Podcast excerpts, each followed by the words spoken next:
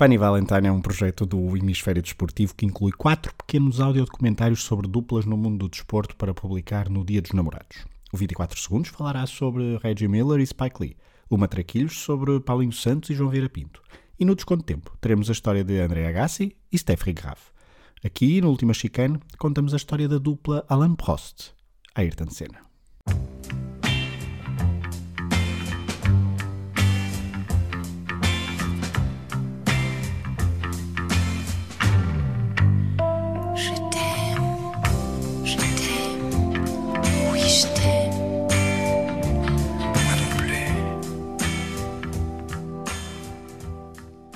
História de amor deste episódio percorre os quatro cantos do mundo. Mas antes, comecemos num sítio onde, julgamos, Ayrton Senna e Alan Prost nunca se encontraram.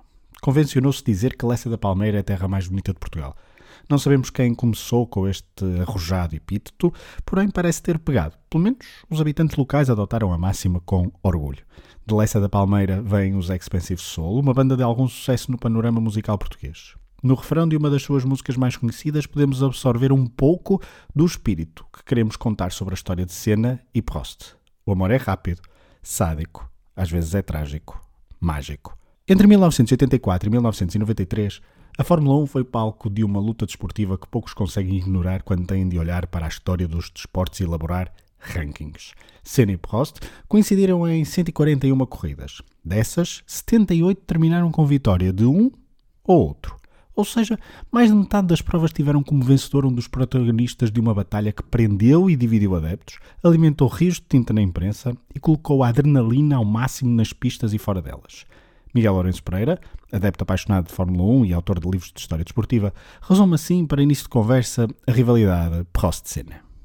Daqueles casos icónicos do desporto em que, se olhamos para duas individualidades não conseguimos ter uma perspectiva sem ver o, o big picture. Isso que apesar de que o Prost até, até ter coincidido com o Senna como animal competitivo, uh, já tinha uma, uma carreira absolutamente gigantesca e digna de entrar em todos os livros de registros.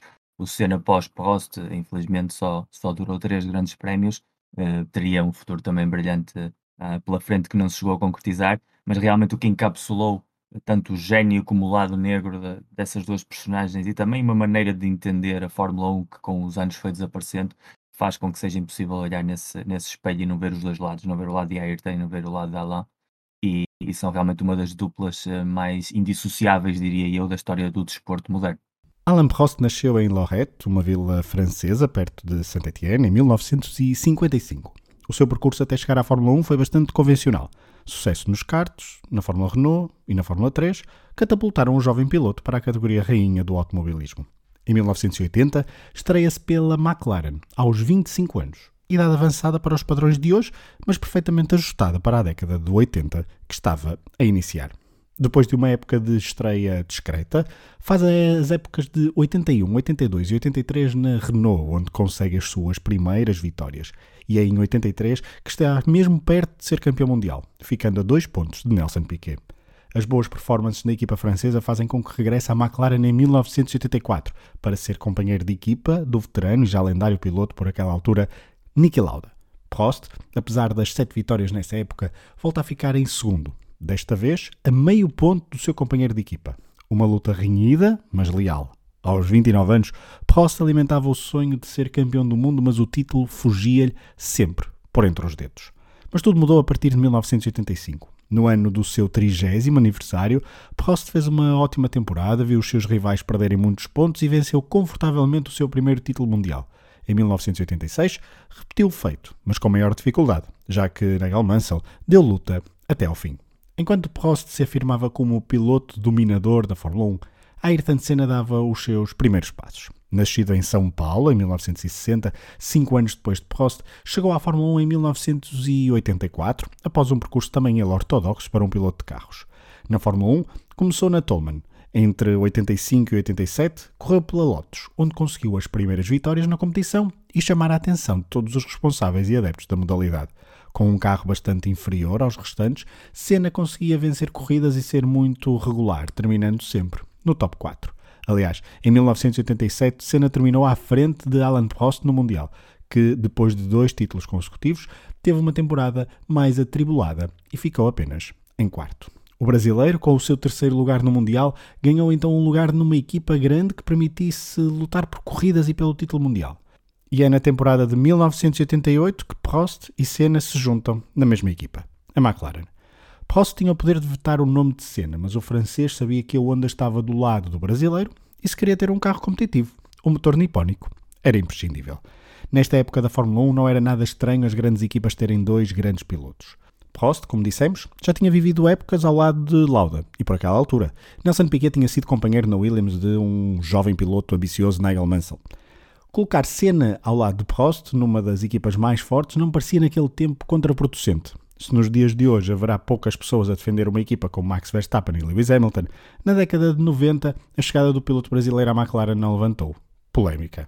Aliás, a primeira época em coabitação de Prost e Senna na escuderia britânica foi muito tranquila. Em 1988, Senna venceu o título com o colega da equipa francesa a ficar em segundo e com a restante concorrência a milhas de distância. Eram os dois melhores pilotos do pelotão e tinham o melhor carro.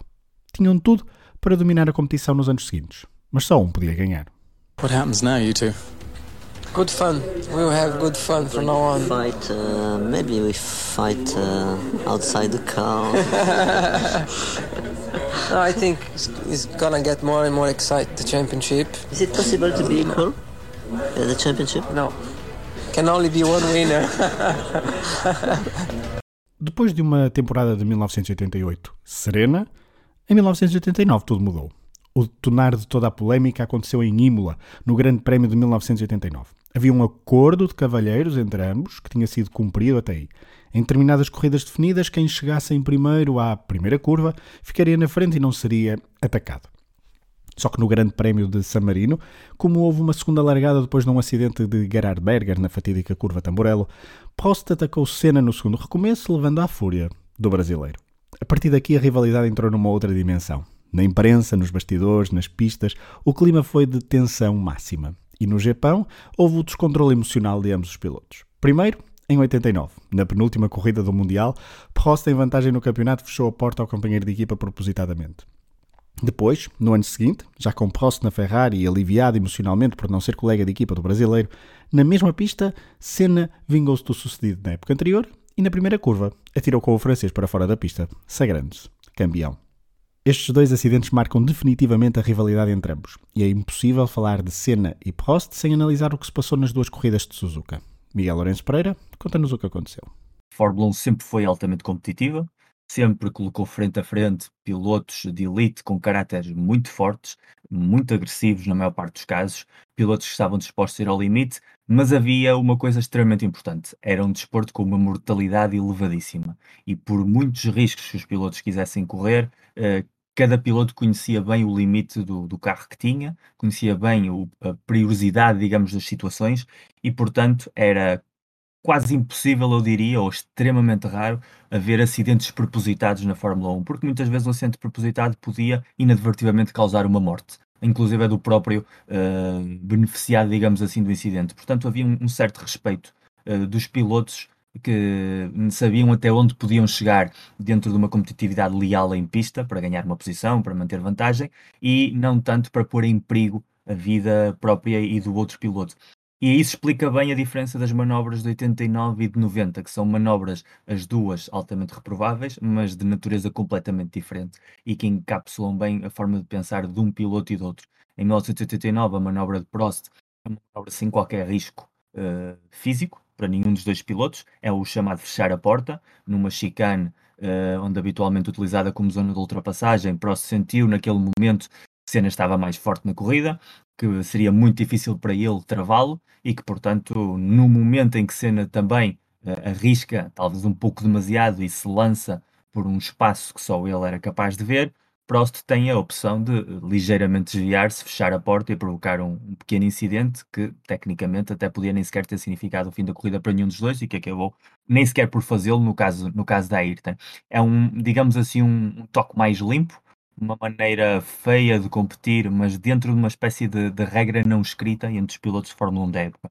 O que Senna faz em 1990 é radicalmente diferente. É uma agressão direta, inequívoca e extremamente perigosa no, no arranque do, do, mesmo Grande Prémio. Uh, uma situação que vem também da posição dada ao pole position uh, linha de partida, e isso, mais uma vez, incende a chama da rebelde contra o sistema que, que a Ayrton defendia, e pura e simplesmente é um ato quase suicida até, uh, que podia ter tido consequências muito mais graves, que até então era um grande tabu na Fórmula 1 e que depois gerou outras formas também mais agressivas de comportar-se de pilotos que vinham na, na geração seguinte, e provavelmente Schumacher seja o caso mais evidente de tudo isso, como sucessor não só a nível de campeão de, de Ayrton, como também de muitos seus comportamentos em pista. E essa forma fez da Fórmula 1 passar de ser um desporto não diria periférico, mas de, de, uma pequena minoria, a ser capa de revista e de jornais em todo o mundo, porque se chegava a um nível de, de agressividade já fora de, de, todo o conceito de esportividade. E isso marcou profundamente a imagem que qualquer adepto da Fórmula 1 tinha uh, dos dois pilotos e da Fórmula 1 dessa época, uh, dando a parecer a entender que era muito habitual que os pilotos decidissem resolver campeonatos ou, ou, ou vitórias em, em, grandes prémios à base do choque, uh, que não era assim de todo. E essa, essas duas imagens visuais que ficaram para sempre, dos dois carros parados na, na chicane de Suzuka e do Ferrari de Prost completamente destroçado na gravilha do, da primeira curva, isso de certa maneira marca um antes e um depois na, na história do próprio desporto.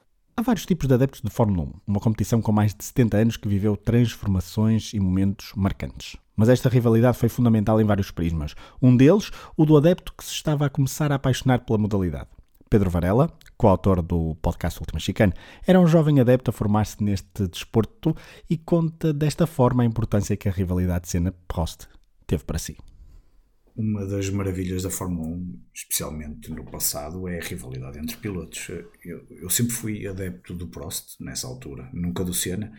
Sim, Senna é a seguir a Schumacher o melhor piloto sempre. E ver aquelas disputas, tanto como companheiros de equipa, como equipas diferentes, elevavam a nossa insanidade mental e o desejo que as picardias se repetissem curva após curva, circuito após circuito. É como o sangue que nos corre nas veias, absolutamente essencial para a nossa vida.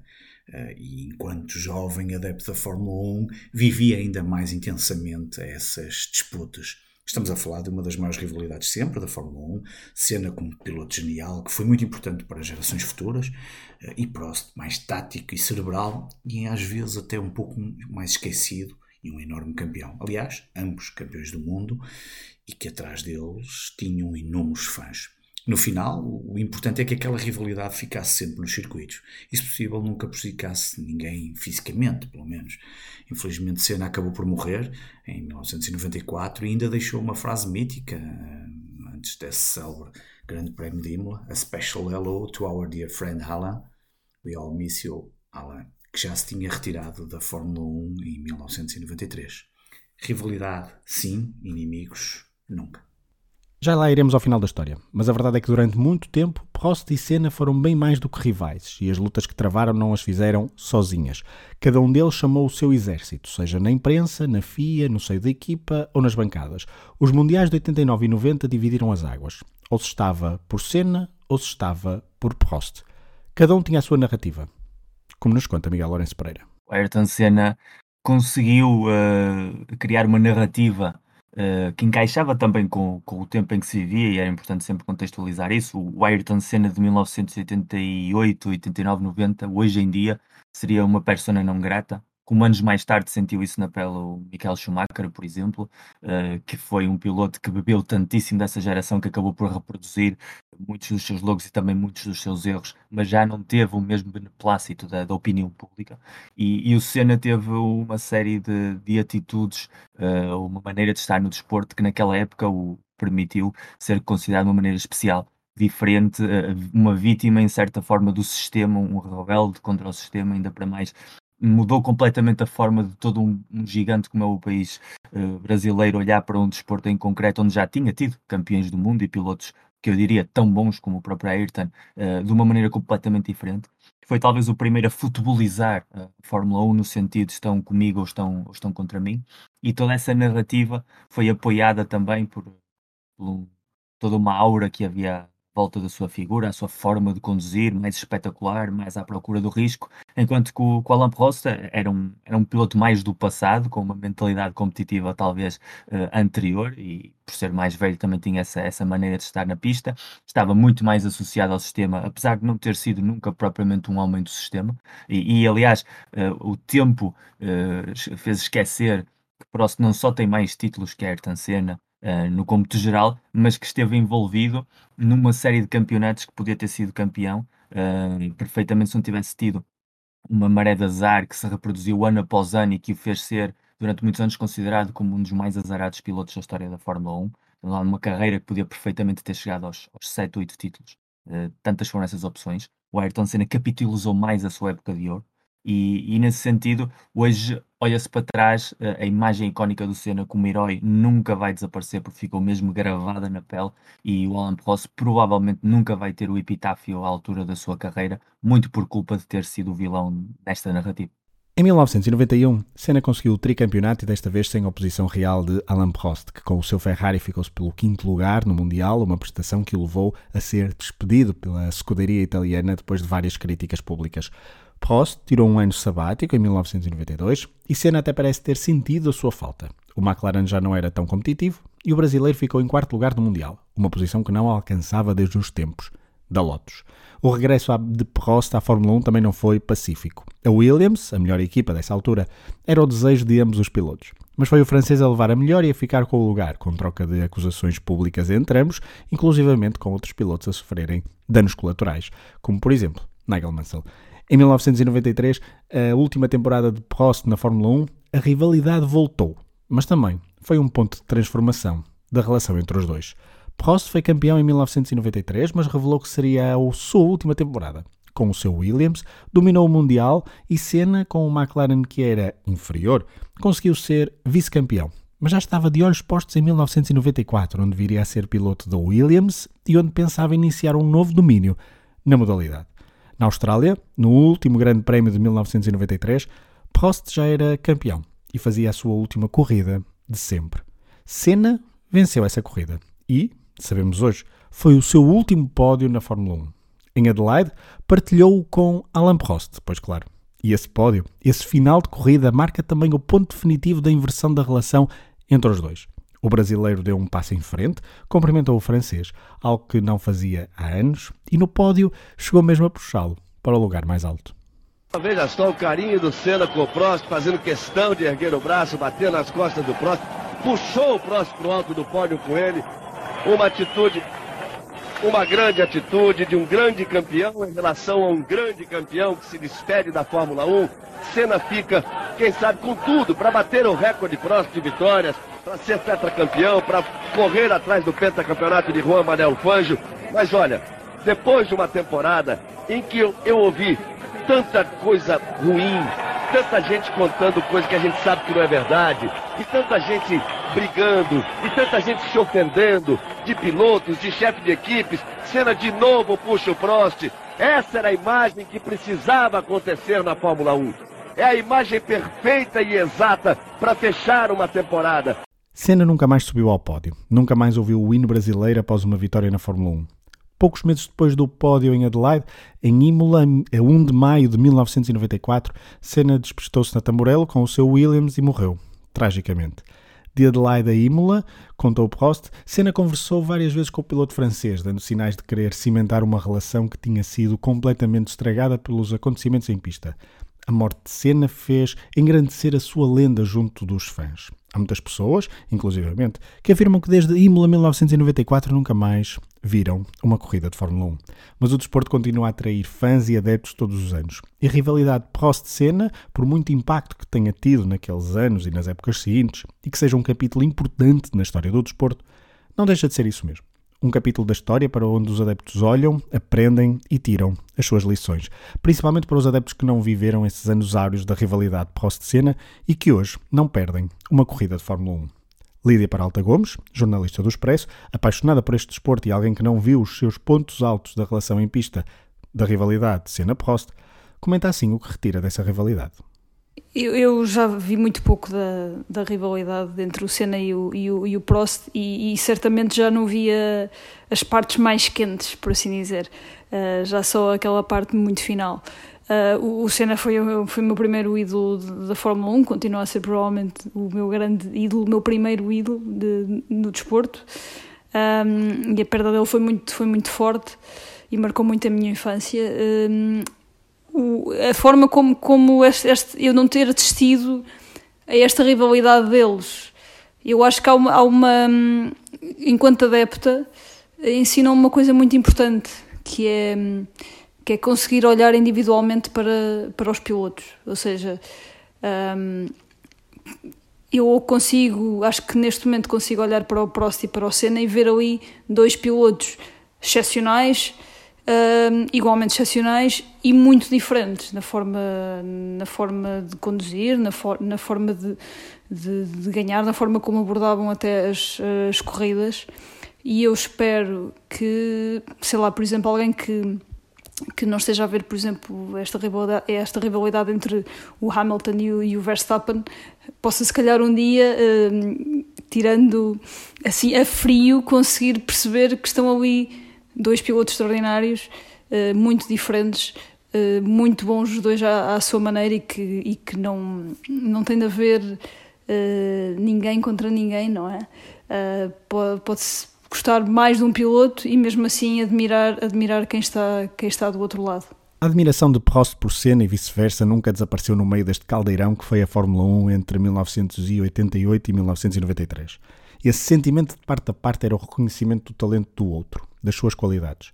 Mas o contexto da Fórmula 1 naquela época ajudou a fomentar o binómio Senna-Prost e a ser impossível olhar para um esquecendo o outro. A Fórmula 1 nos anos 80 e 90 era um ritual familiar de domingo, onde muita gente parava para assistir às corridas, fim de semana sim, fim de semana não. A oferta televisiva não era alargada e as conversas de domingo e dos dias seguintes eram dominadas sobre o que tinha acontecido nas pistas. A comunicação social, aliás, ajudou a criar ainda mais eco da rivalidade, como nos conta Miguel Lourenço Pereira. Principalmente a rivalidade foi alimentada pela comunicação social. Nos anos 80 o público ainda não tinha esse poder tanto de influir como as redes sociais nos fazem sentir hoje, na última década sobretudo, uh, nesses anos o público era, fazia muito eco do que a comunicação social queria divulgar. E a comunicação social era muito agressiva no Brasil a favor de Senna, uh, muito agressiva a favor de Prost na França, e depois havia determinados países que por temperamento, a Itália sempre se posicionou muito mais uh, com a figura de Senna, a cultura britânica nunca viu em cena um piloto com fair play pelo seu estilo de condução e tinha um respeito bastante grande pela, pela figura já consagrada Prost. Portanto, foi, foi nesse ringue um pouco que, que, se deu mais a luta a nível de imagem mediática. E por muitas vezes o que acontecia era a imprensa francesa sacava uma capa de uma entrevista de Prost, uh, imediatamente se dava uma entrevista a uma organização brasileira e depois a informação circulava e daí se iam criando essas tensões que depois uh, chegava a cada grande prémio já ensombrecia um pouco o ambiente, porque as pessoas que iam ver cada corrida já vinham uh, acicatadas, digamos assim, por essa natureza. Durante várias épocas, o mundo do desporto teve na Fórmula 1 um guião perfeito. Neste romance houve de tudo, de amor incondicional e apaixonado por parte do público, a traições internas, passando, claro, pelas disputas em pista a velocidades delirantes que apimentavam o guião. Acabou de forma trágica, já quando os personagens principais tinham entrado numa nova fase da relação.